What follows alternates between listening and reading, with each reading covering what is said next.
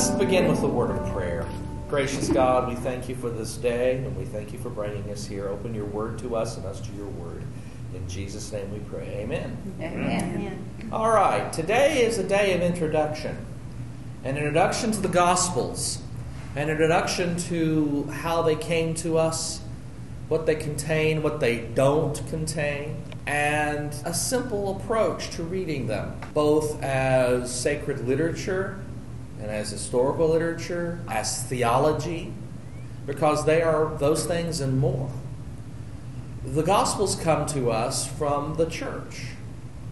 They were written by Christians, by people of the early church, of what we call the New Testament church, the church of the first 70 years from the death and resurrection of Jesus to the end of the first century. That was when the Gospels, the canonical Gospels, the four Gospels that we have in our, in our Bibles, were, were written. There were other Gospels that were written, both during that period of time, but most especially later. Um, and then there are pieces of other works that we have in our Gospels today that served as sort of the background for them. Now, I want to ask you, going at the gate, of, of the three Gospels we're going to look at in this study Matthew, Mark, and Luke, and they're called the Synoptic Gospels because they follow parallel to each other. Of the three Gospels, Matthew, Mark, and Luke, which one begins the story the earliest? Mark. Mark. Mark? Isn't it all based on Mark? Okay. Mark was written first. Correct. I guess my question wasn't clear. Which one begins the story earlier? Oh, well. Oh, of Matthew, Mark, and Luke. Matthew. Well, Would have to be Matthew, Matthew. because Because of of the the, birth. the Bible. because of Oh, the right. genealogy, maybe? Well, Probably Or is it- starts with Abraham. begins with the genealogy. Where does the story begin? It, it's Luke. It's ah, Luke. Oh, Luke begins okay. the story Okay. earlier. Okay. Luke doesn't begin with right. the annunciation of the birth of Jesus. Mm-hmm. Begins with the annunciation of the birth of John the Baptist. And John the Baptist was born six months before Jesus in the story.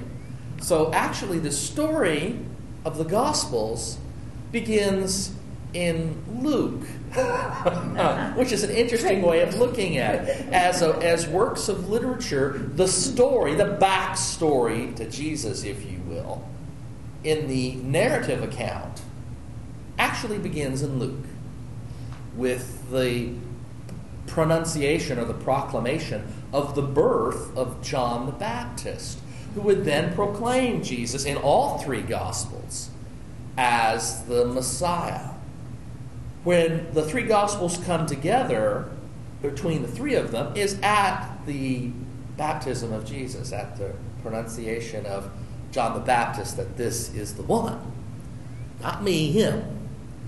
But each of them, Matthew and Luke, each have a backstory to that. Matthew has the backstory of the birth of Jesus, uh, actually, the Annunciation, and to who? Joseph, and then the birth of Jesus.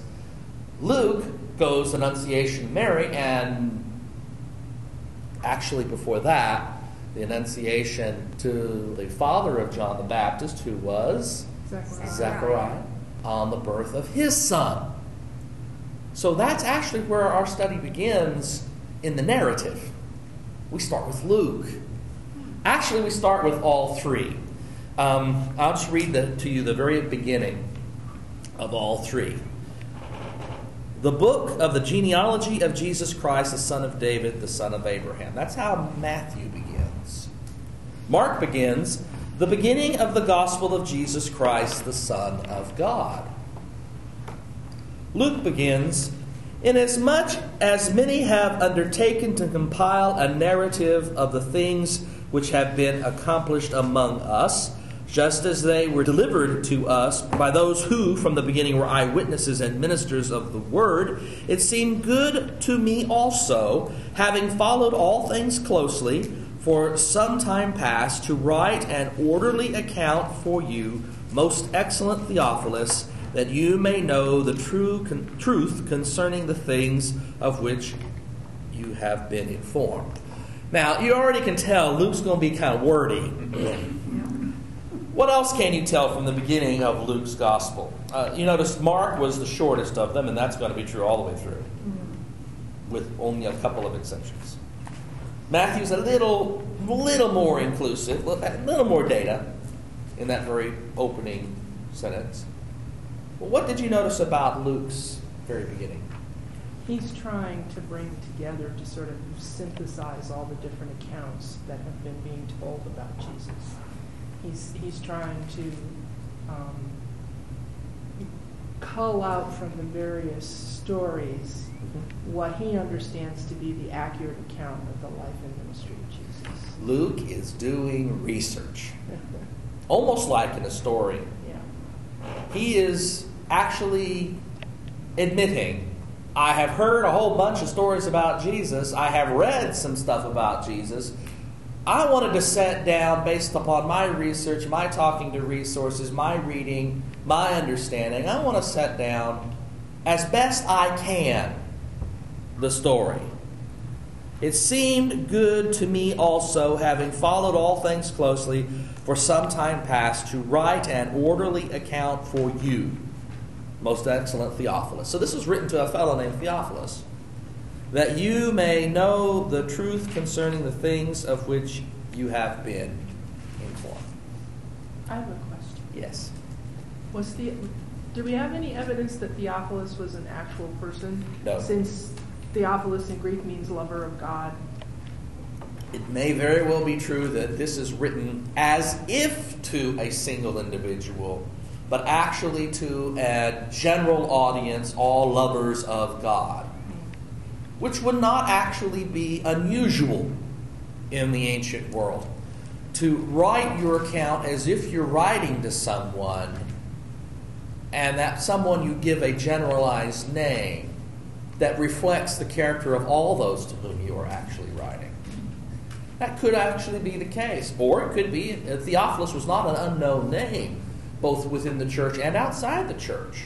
So it, it wouldn't necessarily be the case that it might be a general audience that he's identifying as Theophilus. But it also may be, it may be the case that it is a specific person. We don't know. We don't know. But that's an excellent question. Whatever the case is, he's writing this to pull together information, resources, accounts, and try to put down, and I think it's interesting, an orderly account for you, that you may know the truth concerning the things of which you have been informed. So that's his purpose. His purpose, as he admits, is to do this. Now, let's think for a minute here. We call them Matthew, Mark, and Luke.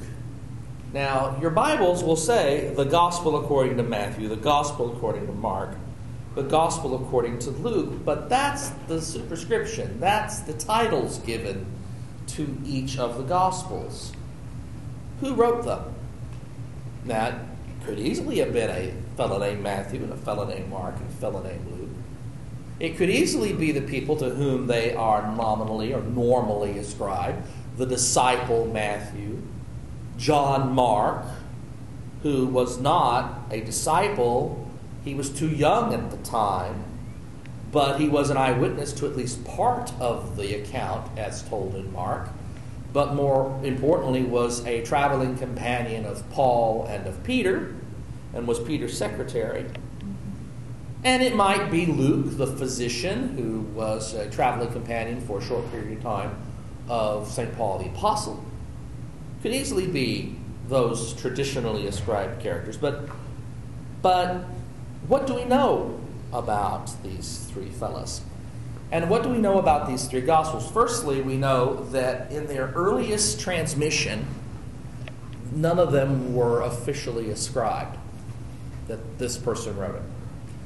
And we know that because our earliest references to them, to these Gospels, to Matthew, to Mark, and to Luke, as Gospels, come to us in reference to what early church fathers say about who wrote them.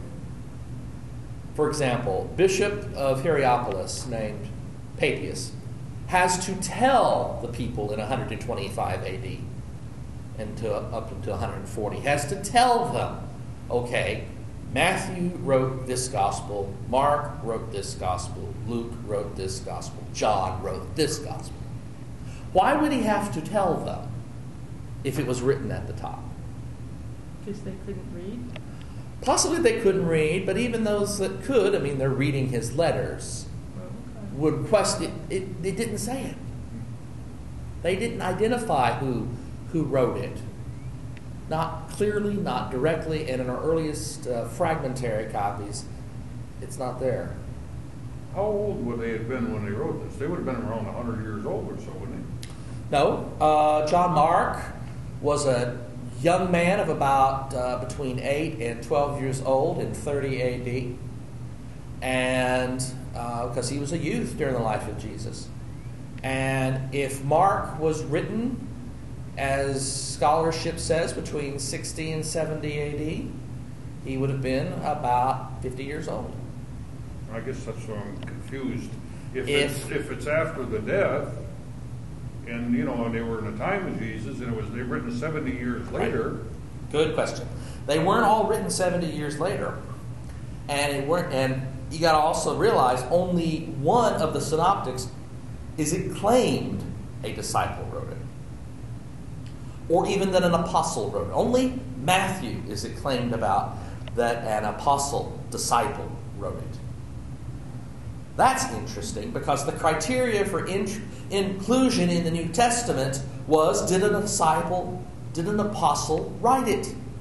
If an apostle wrote it, it got in.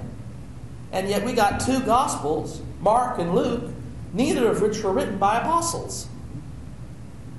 That's fascinating. If someone was picking names to attach to Gospels, shouldn't they have picked Peter and James Zebedee? I mean, well, it may have picked John, but there were other disciples of greater note Peter, James, John. Why isn't there a gospel in our Bibles of Peter? Why isn't there a gospel of in our Bibles of James, Zebedee? That's a good question. And also raises what is known as historical veracity on at least and to a degree that there may be something behind what Papias tells us that some that John Mark wrote Mark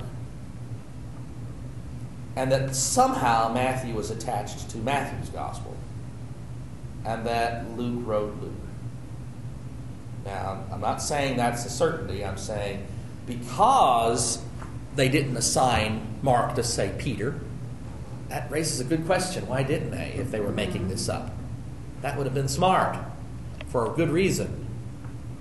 Because according to Papias, Mark was Peter's secretary and wrote down the teachings of Peter after Peter's death.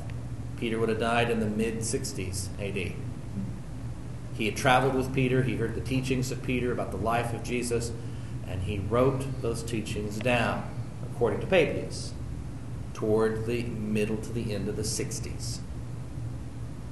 And if that's true, it's interesting that he would say it was Mark who wrote it down, and therefore we call it the Gospel of Mark.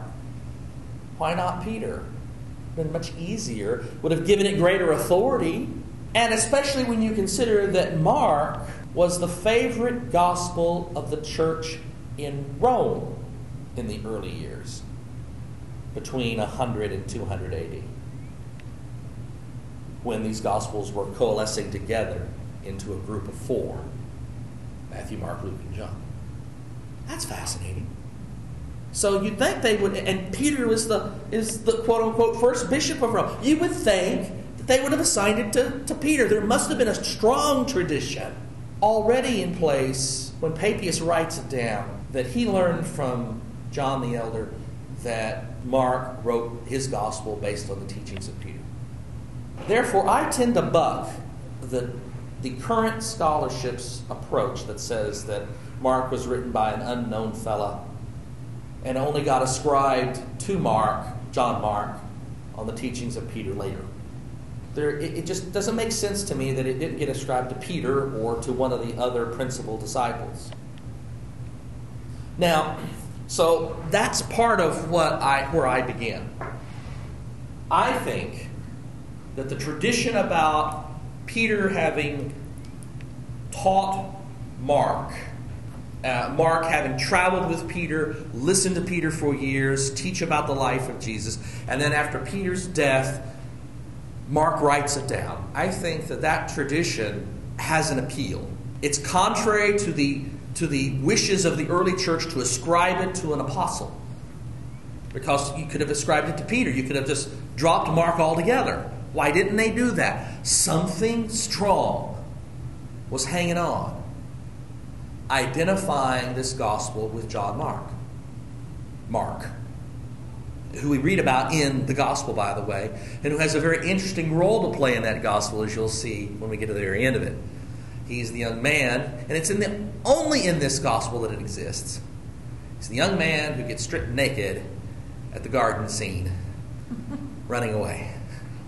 It gets left out of Matthew and Luke. They edited it out. It's one of those few verses that gets chopped out when Matthew and Luke, Luke use Mark to create their gospels.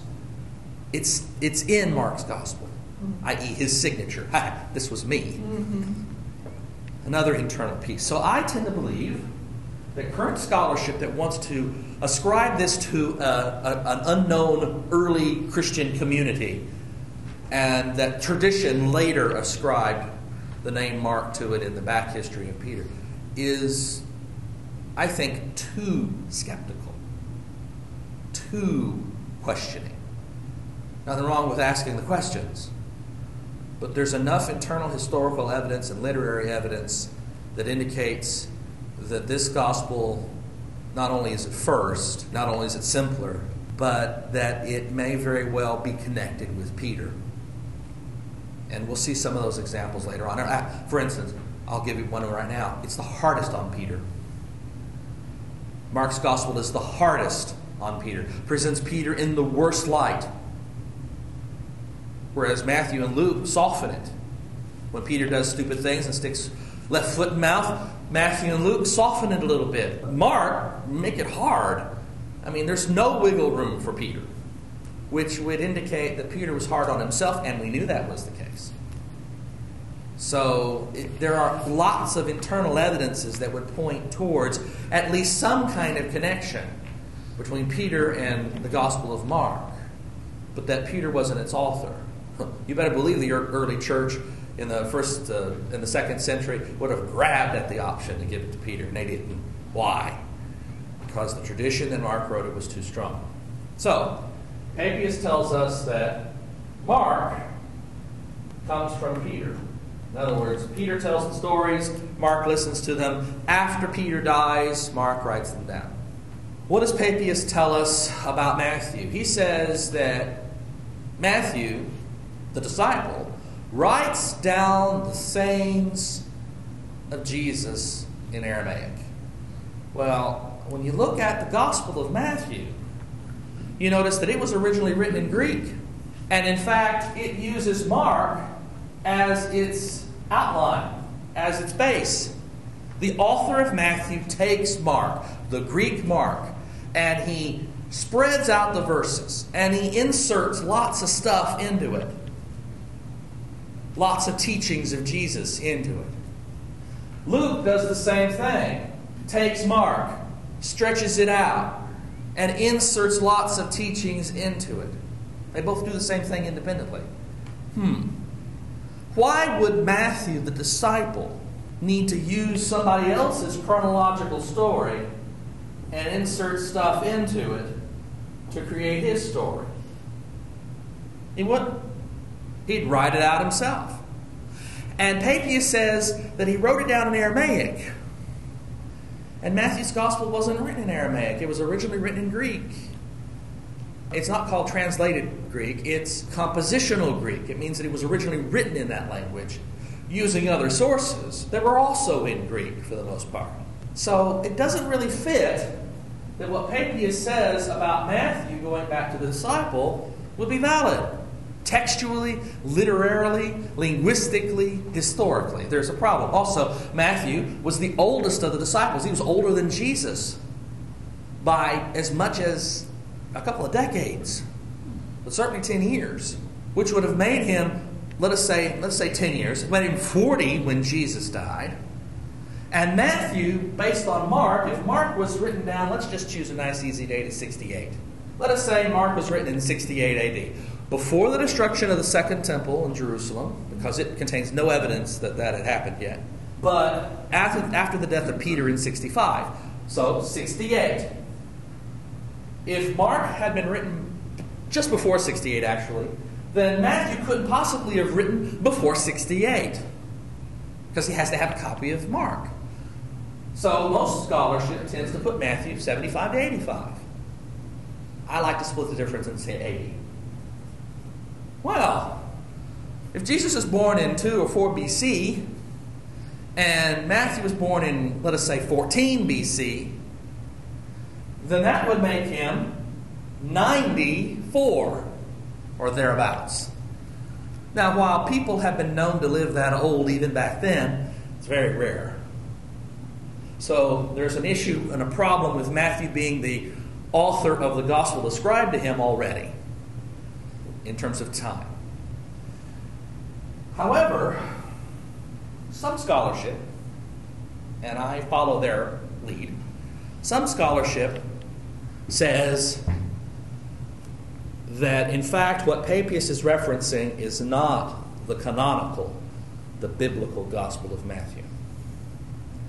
Because he calls it the logiai, the words of Jesus. He doesn't call it the euangelion. He uses euangelion of Mark. He uses euangelion of Luke. He uses euangelion of John. That's the Greek word for gospel. But when he comes to Matthew, he says the sayings, the words, the teachings, the logiai of Jesus. That sounds like a collection of teachings, not a full fledged gospel. And some scholarship back before about 1950, and now some scholarship today, since 1995, has started to say that in fact what Papias was referencing was not the Matthew gospel that we have in our Bible, but one of the sources that predates Matthew and Luke, which they call Q because uh, most of them were German. The scholars who came up with this idea were German. And they call it the, the, the writings, Quelle. Therefore, it gets shortened to Q. It's easy to handle. That's not the alien on Star Trek who has all those powers and gives Picard trouble. It's, it's, it's, a, it's a document, a collection of the sayings of Jesus. One or two miracles, and the rest of it is Jesus said this, Jesus taught this, the parables, the teachings of Jesus. Bang, bang, bang, bang, bang. Scholarship on Q has tended in the last 20 years to say that it came out of another early community of Christians that was separate from Mark and only loosely connected to Matthew and Luke, but Matthew and Luke got it and used it.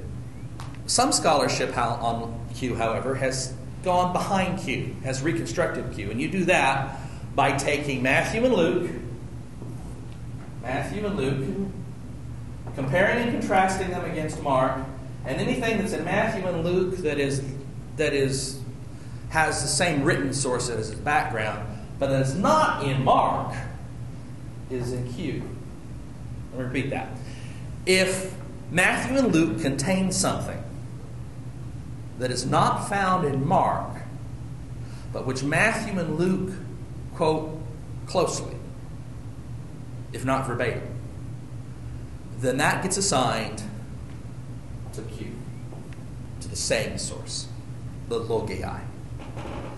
And some scholars, and a fellow by Ricky, who is a, a Scandinavian New Testament scholar, has been the most recent one to resurrect the idea, has said this is what Papias was talking about. And 140 AD, that would have still been available, probably. And some other scholars have picked up Ricky's thinking and have made the argument and have studied the, the, the content of the reconstructed Q, reconstructed from Matthew and Luke. And I've identified within it the Aramaic precursors, i.e., originally Q was made up of several bodies of teachings. And the oldest of them, the oldest body of the teachings of Jesus, were originally written in Aramaic. Because it's those pieces of Matthew and Luke that read and sound like translated Greek, translated from Aramaic, early Hebrew, uh, late Hebrew. And so, scholarship, some scholars of the last 10 years have been saying that's what Papias was referencing. The logia is the Q source, the, the, the teachings document that Matthew's gospel and Luke both used, in addition to Mark, to write their gospels. Hence, since Matthew, the author of Matthew, used Q so extensively in, in a certain way, in a way that, that, that clumped the teachings together instead of spread them apart like Luke did more, the name Matthew, who Papias says wrote that same source, got attached to the full gospel. Now, I'll repeat that. The theory is that Papias was right. Matthew, the disciple, in about 40 to 50 AD, had to have been before 55 because Paul had it in Greek. Because he quotes from it in Romans, he quotes extensively from it towards the end of Romans, he quotes extensively from it in Corinthians. He quotes from it in a couple of other gospel, uh, a couple of other letters. So we know he had a copy of it in Greek by 55 AD, which means it had to have been written in Aramaic sometime in the 40s. And that's when some scholarship tends to pin the writing down of the sayings of Jesus that has been now identified as Q. Now, it went through a period of evolution and development and growth. Some of it was written after it got translated into Greek, but the, as the sayings of Jesus were codified and collected and written down, but the core of it was originally in Aramaic.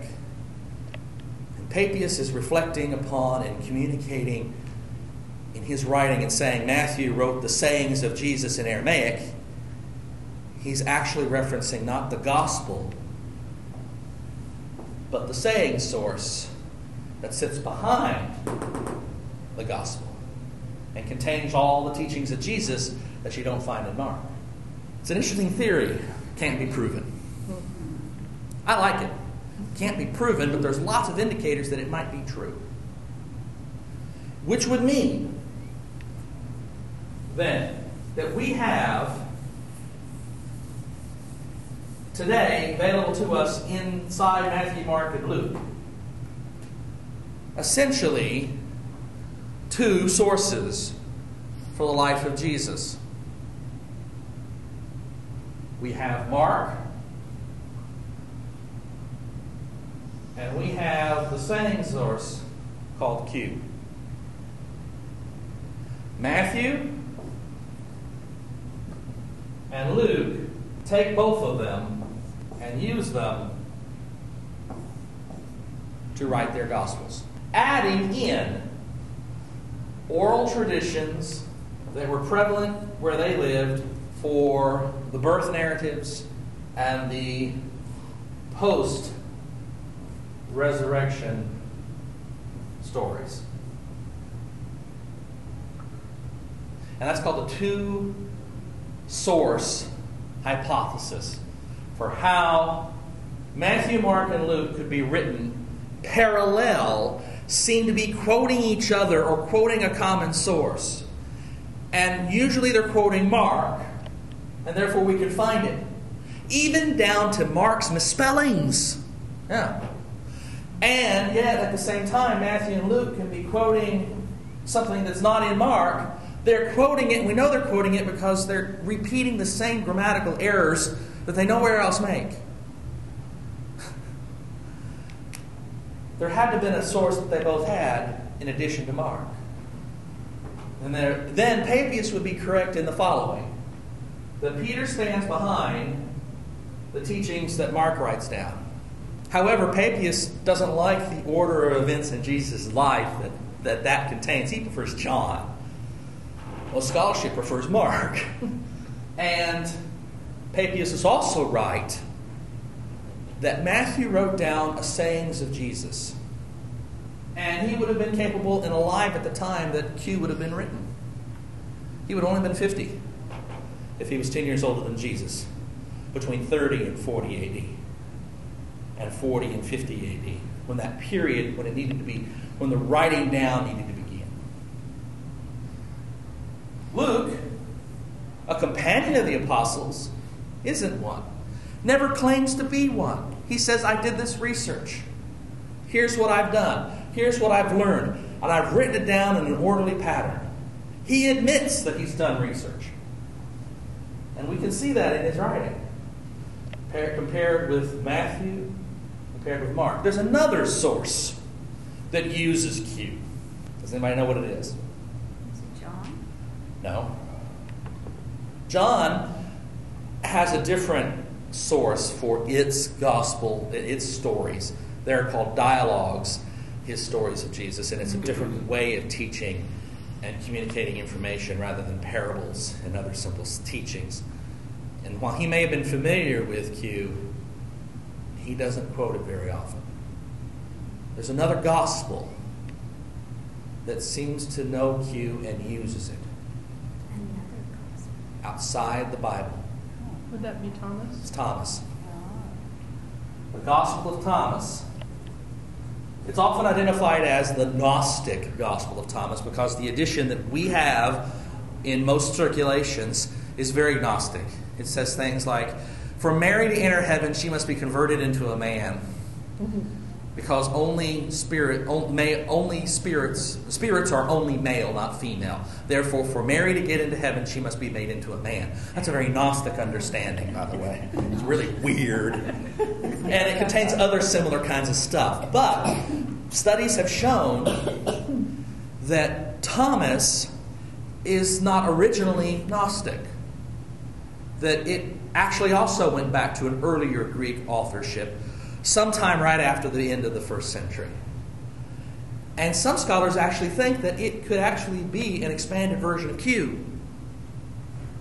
Somebody took Q, expanded it, and added stuff in.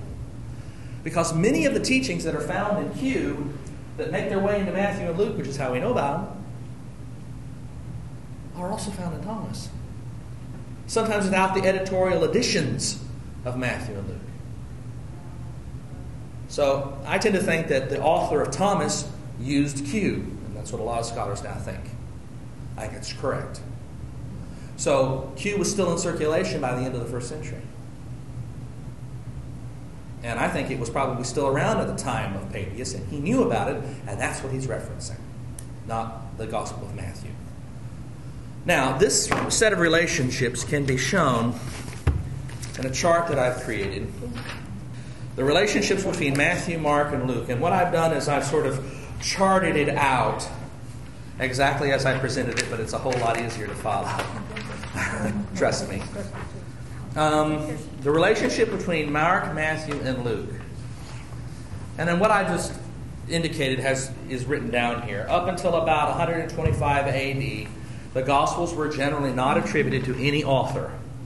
At about 125, Bishop Papias of Hierapolis, a city in Asia Minor, wrote a book in which the identity of the Gospel's author is given about the Gospel of Mark and so forth. Everything that I just said, I've kind of distilled down here.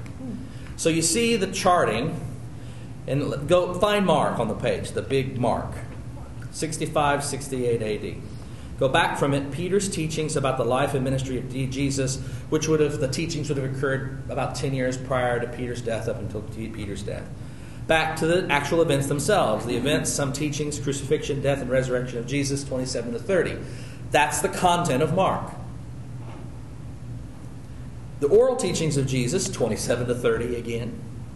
The Aramaic notes, which Matthew wrote down during Jesus' ministry or immediately after his death and resurrection. I actually think it was after. because during his ministry they didn't have time.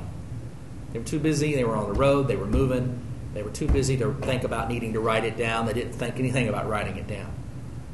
But early on in the early church, in the 30s and 40s, it became obvious that the preachers who were taking the gospel out to the world were going to need to have something written to use because most of them weren't there. Didn't hear Jesus or heard Jesus only a little bit at most in Palestine. And so they started writing down the teachings of Jesus for the earliest evangelists to have access to. That's the earliest part of Q. It becomes the saying source, Q, and I, I call that Matthew's notes translated into Greek. And then that becomes the source, along with Mark, for the writing of Matthew and Luke. And you see, I date Matthew 75 to 80 and Luke 80 to 85. You could even swap those dates, doesn't really matter. I just prefer those that particular set of dates. And then Matthew and Luke both contain material unique to Matthew, material unique to Luke, Luke birth and death narratives, and their source. And the early church tradition says that Luke got his sources from Mary and the surrounding family. That's questionable. It's part of the tradition. It's a later tradition found by the time of Eusebius, doesn't go back to Papias, but it's an interesting tradition. And since Luke's gospel tends to focus more on Mary, that uh, it's understandable how that idea arose. Now, as I said, this was going to be an introduction today to the concepts and ideas behind the synoptic gospels. This is one of the most important pieces of that introduction. The fact is is that studies done over the last 150 years studying Matthew, Mark, and Luke prove, in my opinion, beyond the shadow of a doubt, that Mark was written first and is the basis upon which Matthew and Luke wrote their Gospels. And that there was another source. Now, there are other theories as to how they came about, and we might talk about them if you want later. But I tend to agree with the basics of current scholarship, which is Mark was written first, Matthew and Luke used Mark and the same source in the writing of their Gospels. Of that, I think there is no question. But the current trend towards establishing communities from which each of these Gospels came, including Q, that were independent from the other communities, I think is less, less viable. There was too much interaction between those communities. We see that in the Acts of the Apostles and in the letters of Paul, who was there and was traveling at the time that these communities would have been developing. And um, we see there's too much connection between them. There was lots of disagreements between them, but they did exist and, and, and they did communicate. And I don't think that those communities, however, were independently responsible for these gospels. Um, as I said earlier, Mark was the favorite of Rome. Matthew was the favorite of Palestine, especially Caesarea and Antioch.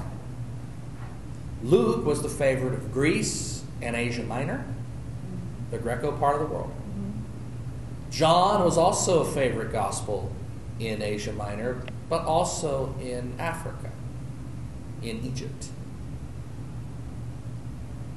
So each region of the church had a gospel, which is also part of the reason why we have four gospels, by the way. now, to demonstrate how Matthew and Luke used Q, I created a second chart. I didn't create it, I copied it. And I'll show you the original I copied it from, and you'll be happy I did it this way.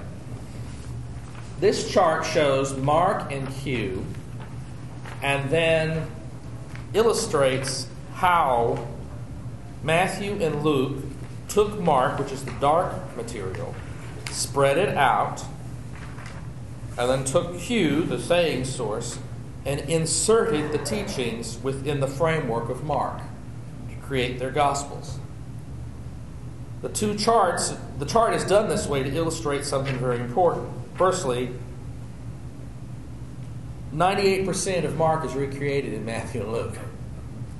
Hmm. That's fascinating. Except for the little, the Yeah. young man. The young man and away. two other two other little stories. I mean, that's so, That's- that's wonderful to have that in there.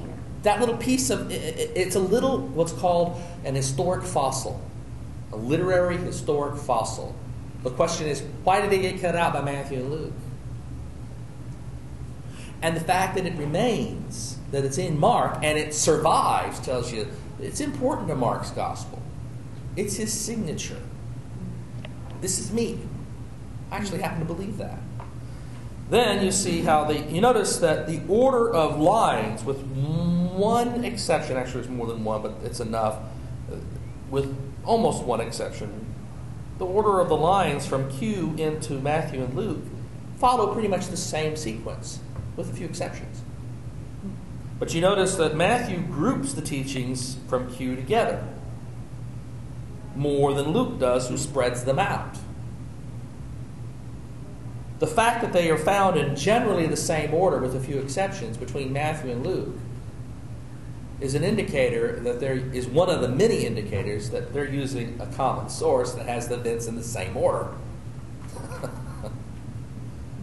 now, there's an extremely detailed chart of this that I have that y'all are welcome to look at. I looked online to try to find to buy a copy of this puppy so I could hang it on the wall because it won't come off the book and I don't want to destroy the book to do it. But that this this is a reproduction. That the chart I produced is a reproduction of this, That is some research there. which is the entire trip. of All three Gospels parallel with Matthew repeated twice on each side, showing all the interconnections between Matthew, Mark, and Luke. Some grad students. PhD dissertation, probably. it's an amazing piece of work. But I found on Amazon.com it's going to cost me 68 bucks. I'm not going to buy it just to get the chart. You kidding? I'm not stupid.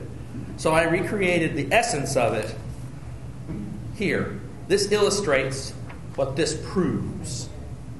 This gives all the verses in the tiny little print and how they interconnect between Matthew, Mark, and Luke.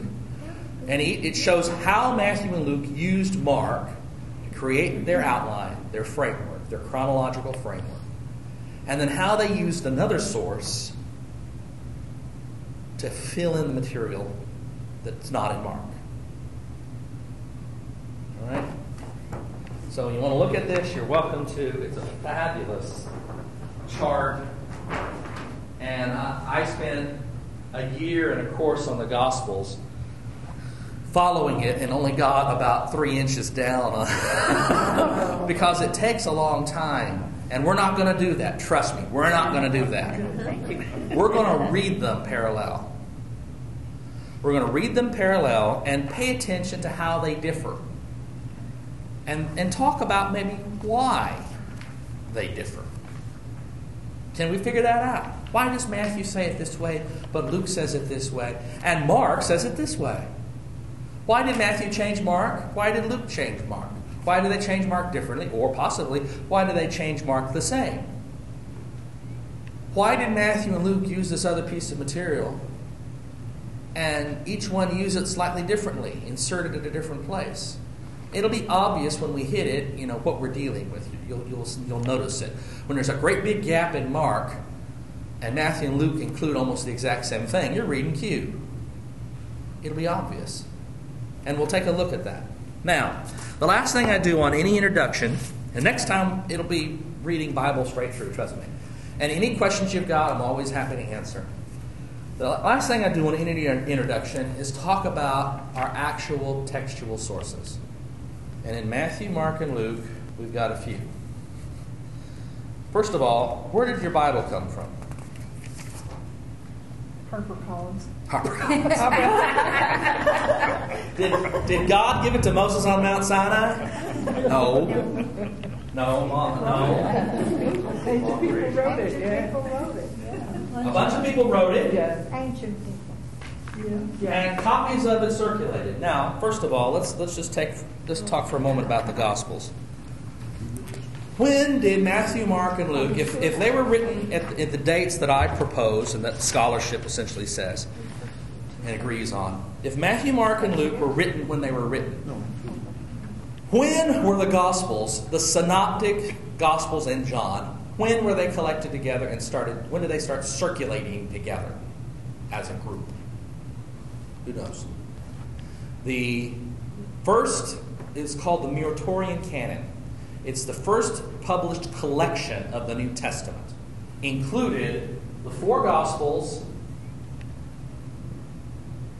Acts, and Paul's letters. And that's it.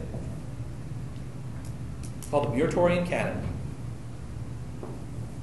A collection for the early church, and it's first mentioned. And this collection in existence is first mentioned in 170 AD. So by 170, the four Gospels, Acts, and Paul's letters were circulating as a collection, All of Paul's letters. except the pastoral epistles. Not Timothy's and not Titus, but the rest of them, yes. Paul's letters were circulating by 90 AD because Clement, Bishop of Rome, quotes from them in the 90s. So Paul's letters were in circulation as a collection by 90. Paul dies in 65. By 90, his letters have been collected and are in circulation. The four Gospels, well, Acts is connected to the four Gospels because Luke wrote it. The same person who wrote Luke also wrote Acts. We know that's a fact. Same author. Um, even it even claims it in the text. Um, the four Gospels were favorites of various churches, but we know that that by about 120 they're circulating together based on references we have to them and based on fragmentary pieces that include from 140 and 150 that contain one gospel on one side and, at the very end and another gospel on the other. So, by 120, we've got the gospels collected together. Acts probably about the same time. By 170, though, we have it quoted that these sources are all part of the early church's first canon. The whole New Testament doesn't come to us as we know it until the year 368. When St. Athanasius publishes a letter, his Easter letter that year, and says, These are the books that you can accept as the Word of God. And then he lists all the ones that we have in our current New Testament, plus the Shepherd of Hermes. Did, did he dis, did he discard any? oh, yeah. There were lots of things that were in circulation in that day that we still have some of that he did not include, that other authors earlier on did, and which copies of the Bible contained for a whole thousand years. The Shepherd of Hermes can be found in copies of the New Testament as late as 1000 AD. That's amazing. The Shepherd of Hermes? It's an interesting read, but it's definitely not the same kind of literature as it's very poetic. It's not the same kind of literature as the Gospels or the Pauline letters. It's more like the Psalms or the mm-hmm. Proverbs or the Song of Solomon. okay? Now, going back behind this, what's our earliest textual evidence for the Gospel of Matthew? Well, I've collected here. Just take a look, feel it, and pass it on. There's not enough for everybody to have it. That's papyrus. Ooh, this is papyrus. That is papyrus. That's the earliest kind of paper. Comes from Egypt. It's made of a plant. They take leaves of the plant and they lay them down on top of each other. They get them wet. They then let them adhere to each other and then they let them dry. And then they, they press it flat to press out all the water. They let them dry in the sun and it creates a kind of paper. What kind of writing is there? these Huh? Plants and of writing leaves, is this? There's no writing on it There's no now. writing, it's just a paper. That's just oh. paper. That's just paper. Okay. It's blank paper. They're using visible It's n- yeah. it, it, it's modern papyrus. It's not ancient. Trust me, I can't afford ancient papyrus sheets. Yeah. And there's We're not supposed to. a what's called the recto, which is the front side, and the verso, which is called the back. The recto is smooth. The verso is rough. A very, very, very, very expensive book would be written only on the recto. A cheaper book, like most of our New Testament letters, would be written on both sides so the smooth side, I take it a quill could travel. easily. It's more difficult to write on the verso. Now, um, this material is what the early Bible was written on. The first, the autographs, the originals, were written on papyrus, without exception. They were written on on papyrus. It was the cheapest writing material they had, and still, it was very expensive. You had to be either wealthy or working for the government to have access to papyrus to write on. So it's amazing that the church was able to write down, that Paul was able to write his letters, and that the authors of the Gospels were able to write their Gospels. It was an expensive undertaking. It wasn't done willy nilly. It had to have an, a, a wealthy benefactor or benefactors to do one copy. And at first, they were circulating one book or one letter at a time, and then eventually the letters all at once, and then the Gospels all at once, and then the Gospels and the letters together. Well, what's our earliest copies? The earliest complete copies come after the papyrus period. From the 4th and 5th century, our earliest copies of the New Testament can be found. The, complete, the earliest complete copies of Matthew, Mark, and Luke, the earliest complete copies are Sinaiticus and Vaticanus. It's two different uncial or majuscule manuscripts, not made out of papyrus, but out of parchment. What's parchment? Sheepskin. Sheepskin, which is even more expensive than papyrus. Sinaiticus, which is written with the Hebrew letter Aleph, and Vaticanus, which is written with a B, which actually is a V, mm-hmm. both date to the mid 300s AD, the 4th century, and may well have been the first official government produced Bible ever, mm-hmm. part of Constantine's commissioned Bibles, of which there were to be 50. Possibly that's the case. They're certainly official productions of some extraordinarily wealthy house, publishing house, wealthy individual, wealthy government, or something. Because these things in their day and age would have cost the equivalent of hundreds of thousands of dollars.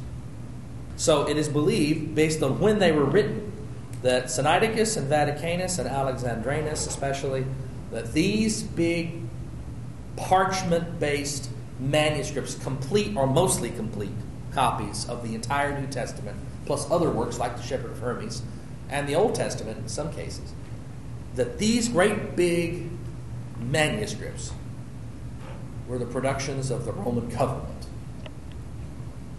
They would be the only inst- one of the only institutions that could have afforded it at that point. Mm-hmm. Before them, what did Sinaiticus and Vaticanus use to write their Gospels, to write their books, to copy? Where do they get their sources? Where did they get their copy of Matthew? Where do they get their copy of Mark? Where do they get their copy of Luke? To put in and write down the manuscript that we now call Sinaiticus.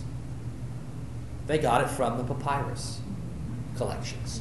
The earlier non governmental earlier church productions that were written on papyrus, most of which have disappeared today, but some of which remain.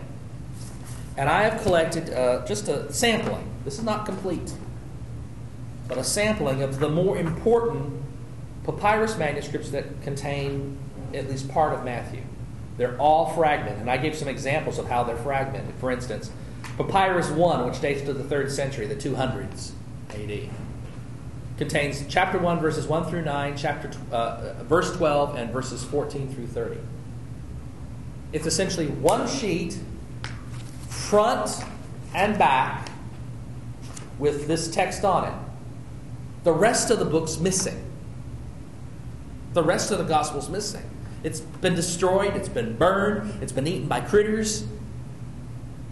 In fact, many of our earliest fragmentary copies survived to us because somebody took a page of an early papyrus that was being destroyed, burned, or whatever, and they put it in a great big box and they put it up on their altar and said, That's a copy of the original. They put it in a reliquary and claimed that it was a copy of the original. And that's how some of them survived for so long. No one touched them. Certainly wouldn't burn it. If it was your only relic, you'd better believe you're going to keep it. Even if it wasn't true, that's what you're going to do. But most of them survived sitting buried, usually. And some of the more earliest ones were found in deserts and in monastic libraries. Um, you see, I go all the way through uh, Papyrus 105.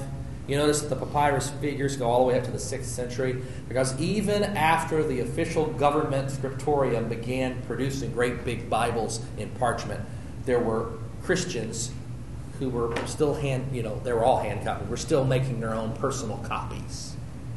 If you're making your own personal copy, you're going to make it on the cheapest thing you've got papyrus. So you see, we've got lots of different copies. Notice P64 and P67. They're, this, they're part of one single manuscript. It's called the Magdalen Papyrus. It's pretty extensive, it's got lots of fragment pieces. P70, dating to the 3rd century, actually very early 3rd century, like 200 to 250 is also fairly extensive in pieces. Some at, back in the third, uh, fourth century, some of these would have been completely intact, and apparently the scribes who copied down Sinaiticus and Vaticanus took one or two of these papyrus. We don't know which one, and we probably don't have it, and used it as the basis to copy and create their gospel. It's interesting that Vatican, uh, Vaticanus, which is the fourth century, follows really closely fragments of P75. In fact, some of the little, you know, notice it's frag- in Luke fragmented chapters 3 through 7, chapter 9, chapters 17 and 18, and chapters 22 through 24 of Luke's gospel. It's fragmented chunks of the gospel. There's a lot of it there. And P75, which is 3rd century, seems to be the, the, the copy that the author, the scribes that did Vaticanus used to create theirs. Some of the same mistakes occur. So, you can say that we got our Bibles in, okay, who has an RSV? You have an RSV, don't you? Yeah. Who has a King James? Me. You have a King James? Mhm. Who has an NRSV? I do. I do. You do. Okay, NIV, NRSV, RSV to an extent. They are all based on as much of the earliest papyri This is an NRSV. and the Sinaiticus and Vaticanus and Alexandrinus. They're all based on an edited edition of the Greek New Testament that's based on these things. On all of these papyrus manuscript fragments, and on Sinaiticus, Vaticanus, and Alexandrinus, the New Revised Standard, the Revised Standard, the NIV, many of the most modern translations are all based on these early 4th, 3rd, and 2nd century manuscripts. Hmm. The King James is based on 10th, to 14th century manuscripts. Now, the amazing thing is the degree to which it didn't change in a thousand years of copying. But when you have really big differences between the King James and the NIV or the NRSV, it's usually because of one of two factors either the change in the English language over 400 years, which from 1611 to today is pretty extensive, and or even more importantly, a difference in the textual background. And every once in a while, we'll notice one of those and we'll talk about them. When we get to the end of Mark's gospel, there's a lot of that. But there's other places where there's extensive differences because the textual background behind the King James is very different, very much younger than the textual background behind the more modern translations like the NRSV, the RSV, the NIV, and other translations. And we'll have lots of different translations here as I'll be printing out pieces and we'll be looking like the Message and the New Living Bible and just fascinating stuff. But just so that you know, when you're using a more modern translation, one that's been done since the 1950s, let us say, you're dealing with a, a copy of the gospel that is that stretches back to the papyrus period and the fourth century great manuscripts. Hence, they're only removed from the autographs, the originals, by three to four hundred years at most. When you're using a Bible that dates, that is the King James, let us say, when you're using the King James or one or two other Bibles that are since the King James, you're using a textual base that's a thousand years further removed from the autographs. I still find it amazing the degree to which a thousand years changed little. It's 92% thereabouts identical. It's that 8% that can sometimes get you. But nothing of critical importance was lost or changed in the additions that occurred. Because mostly it's additions, things that got added in to the text. And we'll see some of them. And we'll talk about those later. Beginning next week, we'll start with Luke. And we'll read the Luke story on the narrative, the narrative of Luke's story on John the Baptist, the Annunciation, his birth, and we'll get as far as we can hopefully to the point where we can also read parallel with Matthew on the birth of Jesus. This was an unusual session. We don't normally do it this way, trust me. We normally read the Bible, but it's I find it very important to talk about the sources, the background, the history. I could have gone into depth, uh, much further depth, depth on any of this. Um, textual criticism is a deep favorite field of mine. I love to study the textual background of the New Testament, especially. And so, getting into this kind of source study, this textual study, I find very fascinating. So, if I ever get too deep in any of that at any point, tell me to stop it.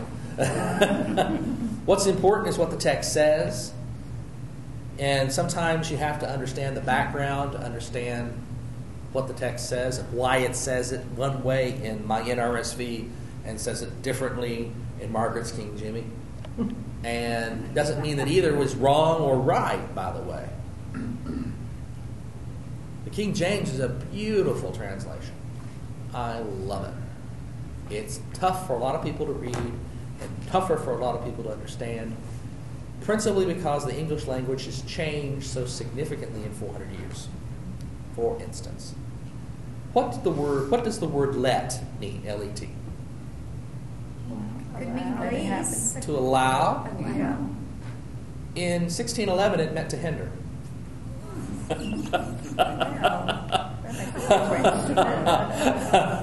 In other words, anytime your, your King James used let, it means to hinder. It's completely changed 180 degrees in 400 years. Mm-hmm. So you kind of have to be aware of those changes in the English language when you're reading the King James. I find it a very helpful translation, though, in many, in many ways, particularly to understand why we view and understand certain things certain ways. Why we, why today we still repeatedly, well, we say the, the Lord's Prayer the way we do, for instance. Um, I can, I, we can, we'll, we'll see a lot of those kinds of things. Um, as we read, just realize that we're dealing with the church's story of the life and ministry of Jesus, as told by Christians, some of whom were fairly close in time, i.e., the author of Q, whoever that was, and those many who were further away, and for the most part didn't see the events. Even if you accept the hypothesis that I presented, for the most part, the people, the, the material that we're reading is written by people who've heard about it. Luke wasn't there. John Mark wasn't there for most of it. Matthew would have been there for much of it, but what we have is the teachings. if, if he's the background for the teachings, that's it. Not any of the actual stories and the healings and stuff. So you kind of have to you kind of have to realize you're dealing with material that's come to us through multiple sources across multiple decades, and it's been filtered by interpretation. These are not histories, they contain history. These are not systematic theological textbooks, but they contain theology. These are works of faith written to communicate the belief of the church in the latter half of the first century about the life, the ministry, the death, and the resurrection of Jesus. And so long as we understand them as works of faith that point towards the author of our faith, Jesus, we're going to be doing fine. And even when we see, and we will see, rather striking disagreements between Matthew and Luke, and between Matthew, Mark, and Luke. Some agreeing with the other, some agreeing with the other, back and forth. Sometimes they, sometimes Matthew and Luke agree against Luke. Sometimes Matthew, sometimes Matthew and Mark agree against Luke. Sometimes Matthew and Luke agree against Mark. That's weird. Sometimes, and it does. Sometimes it's they're all three uh, disagree. How do you deal with the disagreements? That will become an interesting question as we read. Remember, they, they are the works of faith. They contain history, they contain theology, they contain philosophy, they contain speculation. But they're works of faith pointing to the author of faith, our, our faith. So keep that in mind as you're reading these works. And as we read them in parallel, be patient with each of them. that sometimes you'll think, why in the world did he do it this way? Why doesn't he just more quickly say it? Sometimes we don't know why. So be patient with it as you read. There's no homework at any time, uh, really. Every once in a while, I'll suggest you go ahead and read this passage, but it doesn't really matter because we'll read it in class. Um, if you miss sessions, that's okay too. If you can't make it, fine. Pick it up when you get here we won't be very much further along. it took us 32 sessions to get through Romans. 16 chapters. It took us 32 sessions to get through Romans. Well, was there a lot of contentious people? No. it's just that we would read read slowly. and read it slowly. Sometimes we'd only get three or four verses. Sometimes we get a whole chapter. But usually we only got like seven or eight or nine or ten verses done because the content was so thick and the, and the need to connect it with other things was so great that it took a while to work through it. I don't know how long this is going to take, but doing three Gospels parallel is a very ambitious undertaking. It's very interesting, though, what you're getting at. Geography wise, how far apart were uh, Luke and Matthew? In other words, what, what part of the country or whatever? Okay, if the Matthew was written in Palestine, that's pretty clear. But it was probably far northern Palestine, or maybe even as far away as Antioch the far northern region on the corner there, uh, maybe Damascus even, but it was written by Palestinian, i.e., Jewish Christians. Yeah, well, what I'm referring to, if, they- as they traveled, you know, and they they did their teachings, Right. and of course, it's lore, folklore that's handed down. Right. In one area, then it's in an, in, uh, Well, the other is in another if- area. It should be a little bit different, I would think. Correct. That's especially important for the birth narratives because it looks like Luke is the product of the Asia, the west coast of Asia Minor, the Ephesus region of the New Testament church, smack dab in the middle of Pauline Christianity.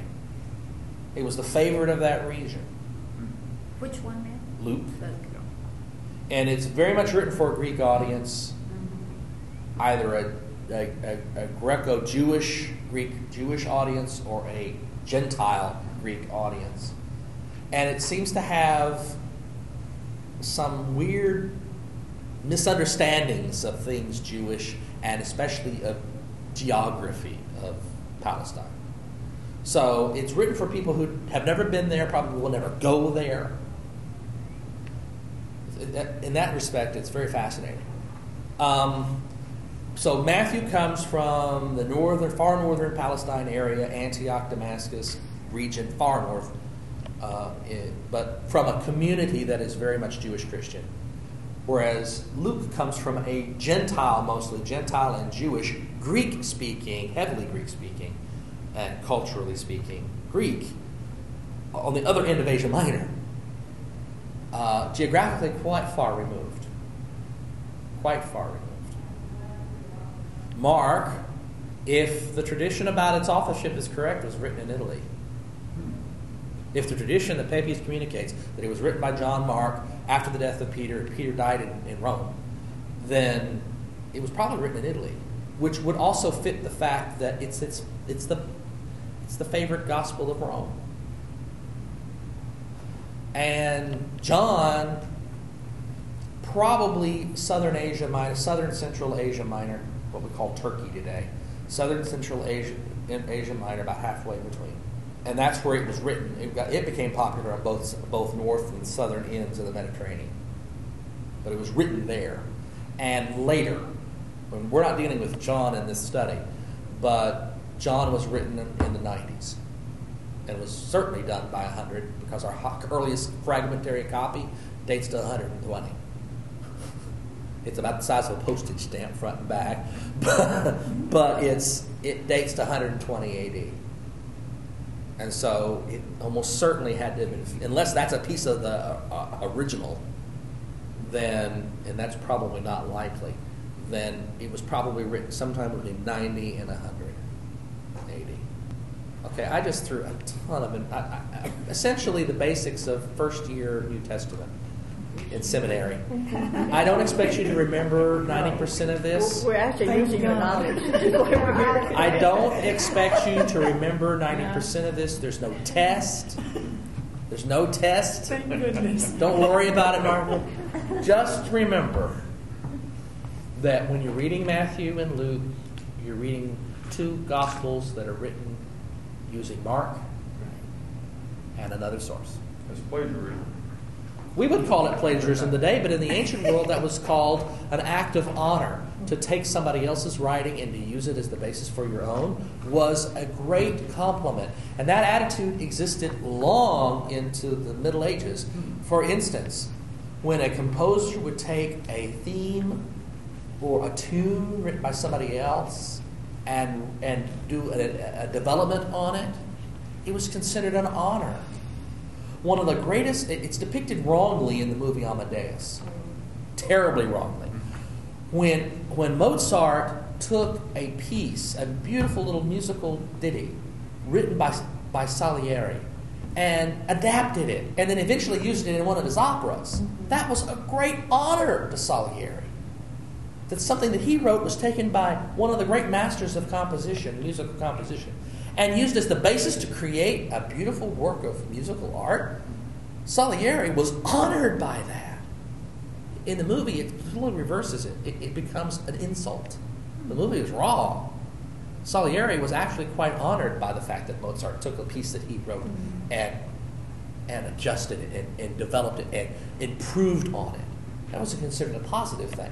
And back in the first century AD, in the Greco Roman world at the time, to take something that somebody else wrote and to use it as the basis for your own writing was to give honor to that original author. That, that was, we call it plagiarism. They call it giving honor to.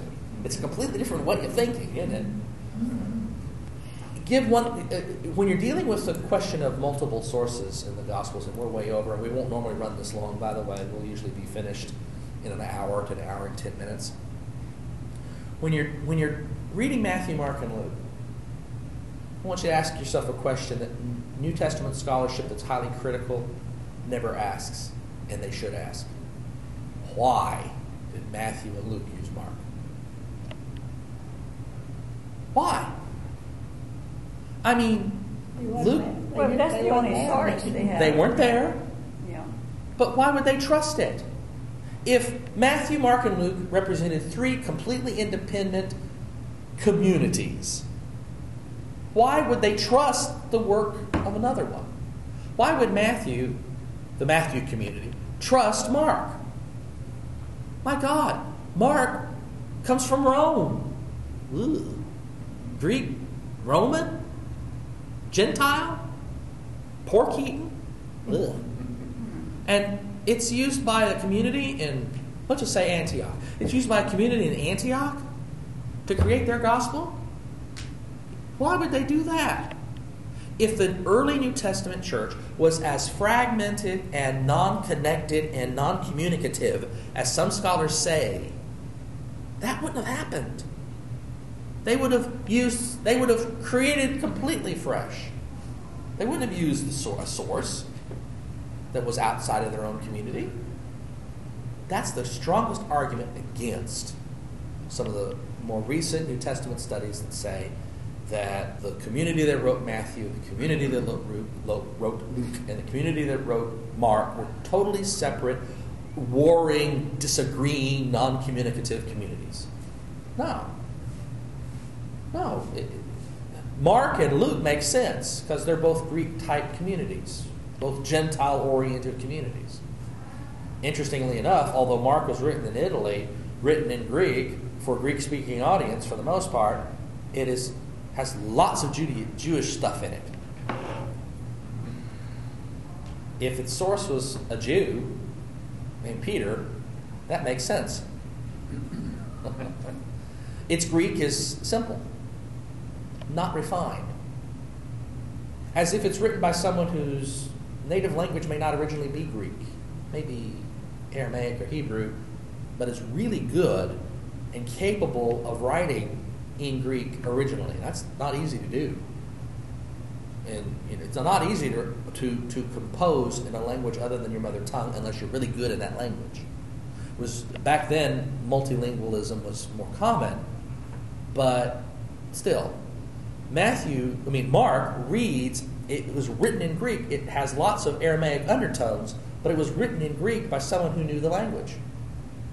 Peter wouldn't have known the language very well. He, he would have been able to speak it in general, but the ability to write it, probably not. Not like we have it in, in Mark's gospel. Makes sense then for somebody else to write down his teachings.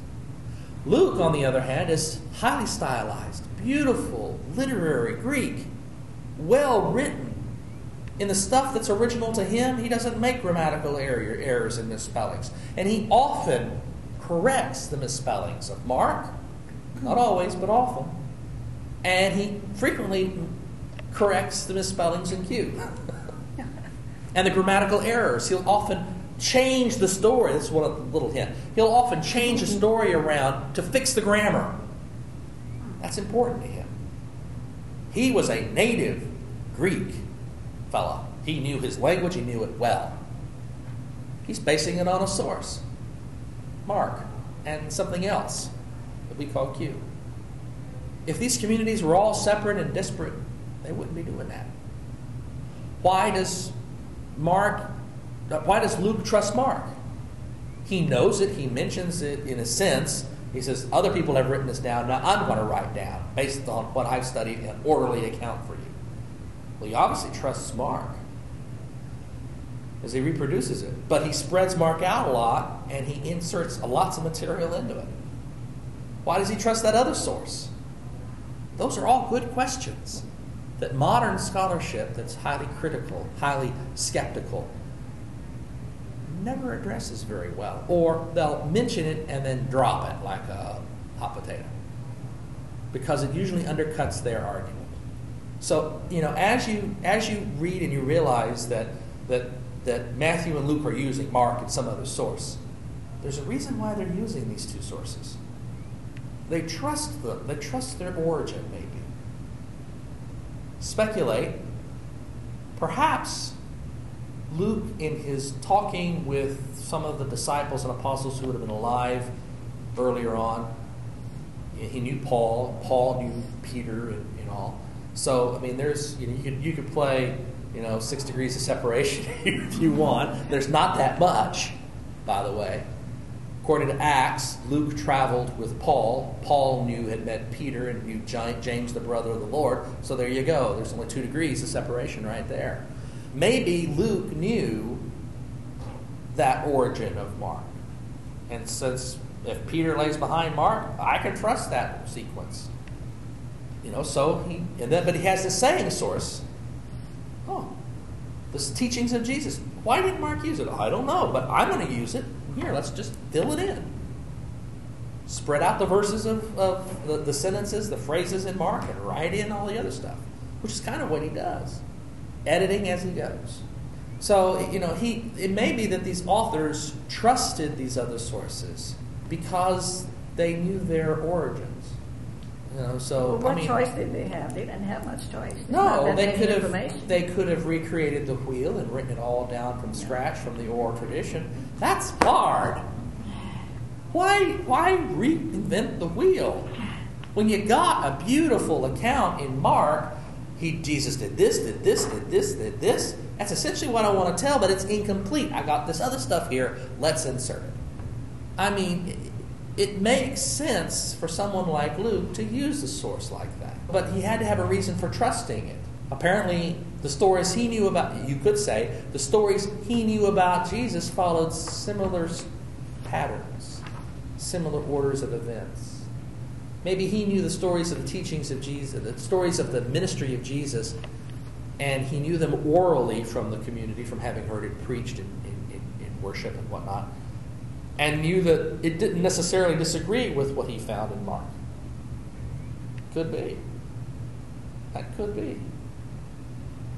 So that that's a good question. And so when, as we read through these gospels, these three gospels parallel, you know, keep that in mind. Keep that in mind. Are there any questions? We will. I mean, I'm sure your brain is in overload status, and that's okay. Yes.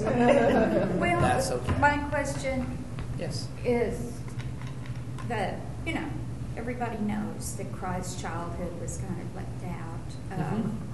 The normal gospel. So was it left out, you know, with these fragments and what was not there was probably some of his childhood or No. Um, the childhood isn't included in the canonical gospels because principally because they weren't included in the oral traditions, or at least weren't considered important in the oral traditions that Matthew and Luke had. There are accounts of the childhood of Jesus that are available. I, I can let you read them. I've got them in my office. Uh, there's uh, stories of the pre-birth and early birth era life of Jesus. There's stories of Jesus in his young young days. He was a rather naughty little kid. He used to make little little clay pigeons uh, out of mud, and then he would clap his hands, and they'd come to life and fly off. And then when a kid would tell on him for make for working on the Sabbath day, he'd strike the kid dead. And then when he'd get in trouble for it, he'd raise the kid from the dead, so the kid could say he deserved being struck dead. I mean, it's it's really weird stuff. He almost kind of makes you think of Damien from The Omen when you read these accounts. I mean, almost nefarious. It's fascinating literature, but it all dates from after the second century. It's weird stuff. Just like going fishing with Moses, huh? Uh-huh. Oh. Yes. A shortcut Yeah. to Stop doing that. Stop splitting the water. Uh, no, um, it's the stories of the infancy of Jesus and his young days just aren't important to Luke and to uh, some of it is to, to Luke. After all, he tells one of the stories, but but it's just not as important as important. Well, is there, As the other two. do you have stories about the makeup of his family? Mm-hmm. The Proto-Evangelium of James tells the story about how uh, Joseph was an older man whose wife had died, and he had had kids with this older, older woman. Uh, he had James and Jude with um, with this old with this woman, and then she died, and then he becomes betrothed as an older man, you know, maybe at forty, betrothed to Mary, you know, fifteen year old, fourteen year old girl.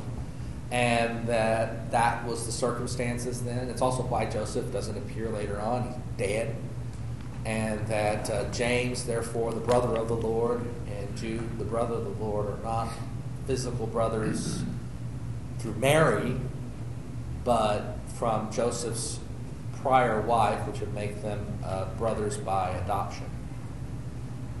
And that's actually, in, but the problem with those stories is, is that they then they adhere really well to the churches, the third and fourth century churches, and later theology about the virginity of Mary being perpetual. And it's probably the pro- the question is the chicken and the egg. Does the story come from the theology or the theology from the story? There are elements of those proto-evangelium stories that are probably true. That you see echoes of them even in the Gospels. The idea that Joseph may have been older than Mary by several decades. That's a possibility. But that necessarily James and Jude, brothers of the Lord, were children from an earlier marriage, there is nothing other than those legends to tell us. The, those stories that are in the Proto-Evangelium and elsewhere. And though that adheres to the need of the church to have Mary be a perpetual virgin, which became an important theological theme as the centuries went on, I don't know. I don't think anybody knows. The only one we know for a fact, only thing we know for a fact is that there was a fellow named James who was a real thorn in Peter and Paul's side. He was the head of the church in Jerusalem, very much a legalist. He got executed because he refused to reject his brother as the Messiah, which is interesting. Apparently, the, the, the Jewish authorities in the latter part of the 60s thought that he would renounce his brother because he was such a good Jew. James was such a good Jew. He had knees like camel's knees, it says, because he was always on his knees in the temple praying. And so he was highly respected because of his religiosity, but he was weird because he said his brother was the Messiah, whom the Romans killed. So in the late 60s, when it was necessary for they to have, them to have cohesion in the Hebrew community during the during the, the, the, the, the siege of Jerusalem, they said, renounce your brother as the Messiah and come back into the fold. And he said, no. So they threw him down and stoned him to death. Um, good guy for that regard, but he, he, he could be a problem. James was a problem at times.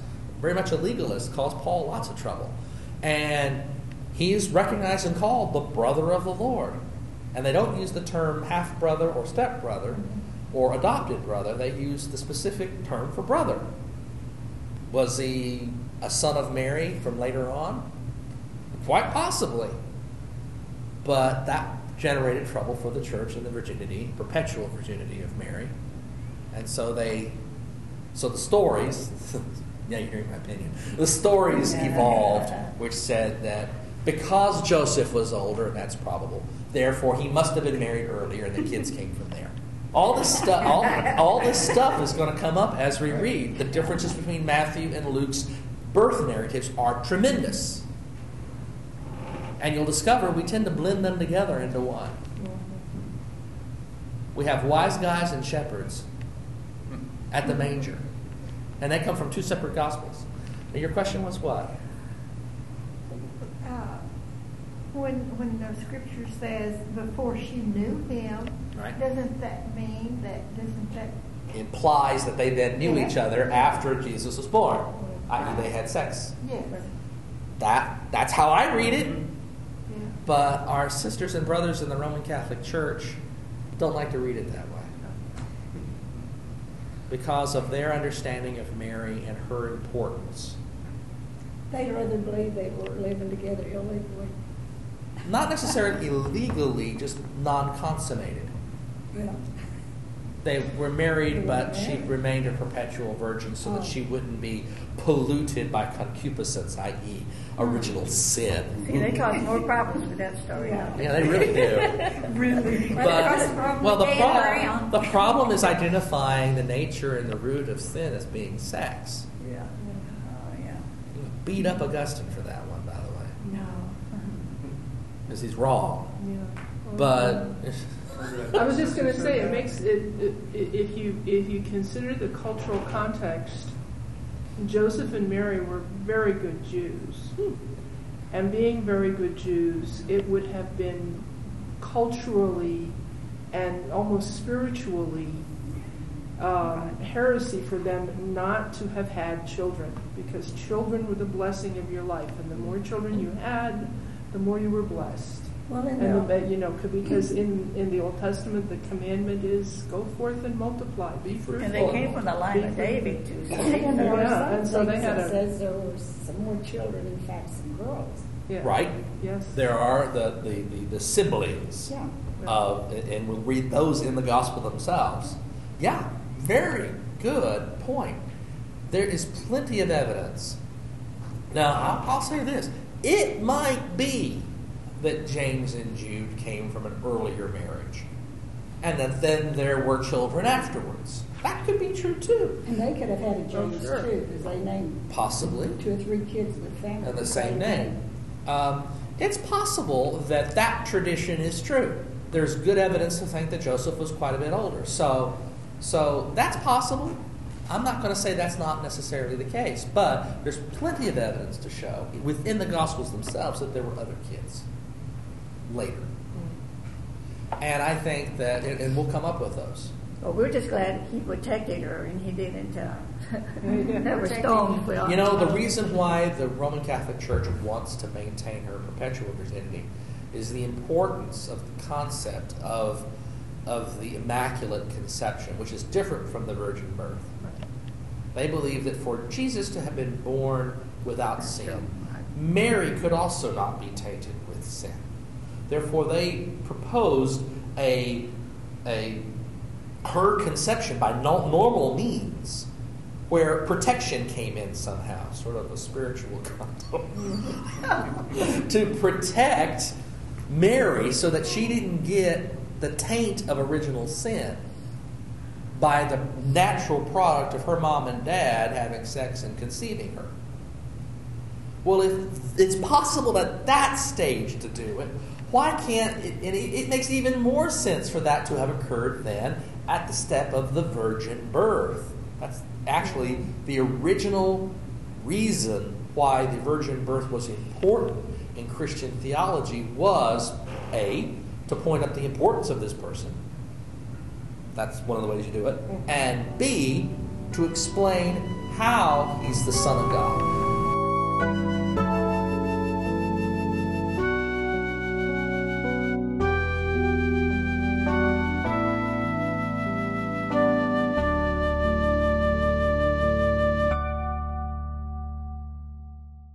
Have been listening to a Bible study by Dr. Gregory Neal, Senior Pastor of St. Stephen United Methodist Church and Rector of Grace Incarnate Ministries. Copyright 2009 by Dr. Gregory S. Neal. All rights reserved.